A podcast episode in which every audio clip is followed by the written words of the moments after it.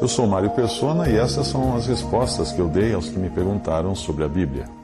Você escreveu perguntando se nós devemos orar pela paz de Jerusalém, porque você achou que soava estranho orar pela paz de Jerusalém. E realmente é estranho. Você tem razão ao dizer que orar pela paz em Jerusalém soa estranho, principalmente sabendo do que hoje ocorre ali e das guerras e tribulações ainda reservadas para aquela cidade e para o povo judeu até que o reino de Cristo seja estabelecido na terra. A nossa oração deve ser inteligente e nós devemos aprender com o Senhor que não orava pelo mundo, mas pelos que eram seus. Ele diz: Eu rogo por eles, os discípulos. Não rogo pelo mundo, mas por aqueles que me deste, porque são teus. João 17, 9. Portanto, eu entendo que nós devemos orar para que os que hoje vivem em Jerusalém se convertam a Cristo e os cristãos que estão, estão ali sejam guardados do mal. Depois do arrebatamento da igreja, cerca de dois terços da população de judeus existente naquela, naquela terra serão dizimados. Portanto, o pior lugar para um judeu estar hoje é justamente na terra de Israel. E acontecerá em toda a terra, diz o Senhor, que as duas partes dela serão extirpadas e expirarão, mas a terceira parte restará nela. Zacarias 13, de 7 a 9. Os salmos não são cristãos, isto é, não foram escritos por cristãos e para cristãos, muito embora nós possamos ser edificados, consolados e exortados por eles, como esse que pede para orarmos pela paz de Jerusalém. Por isso, os cristãos não oram pela paz de Jerusalém, mas pela paz da igreja, que é o corpo de Cristo e ao qual estão ligados todos os salvos. A Bíblia diz: procurando guardar a unidade do Espírito pelo vínculo da paz Há um só corpo e um só espírito, como também fostes chamados em uma só esperança da vossa vocação. Isso está em Efésios 4, de 1 a 4.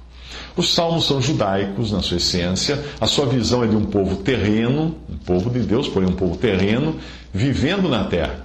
Todo o salmo 122, e a passagem que você mencionou no versículo 6, orai pela paz em Jerusalém, uh, está falando de coisas que pertencem ao futuro.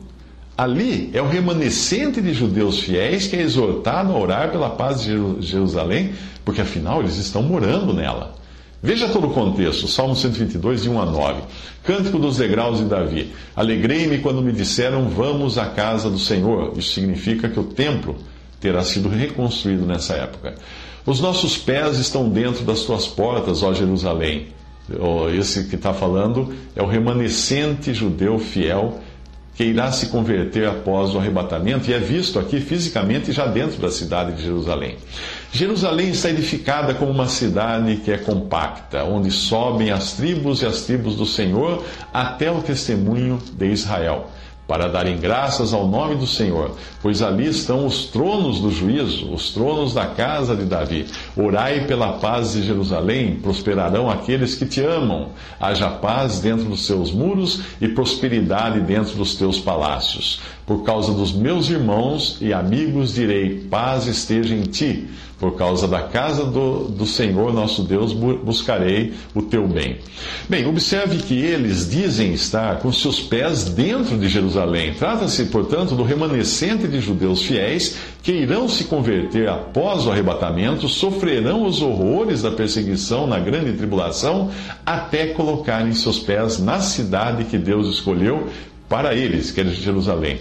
Portanto, fará todo sentido para esses judeus orarem pela paz de Jerusalém. Mas não faz sentido para nós hoje orarmos pela paz de uma cidade que Deus já determinou que será destruída, que passará por grande tribulação por causa justamente da incredulidade e rebeldia dos judeus na época atual.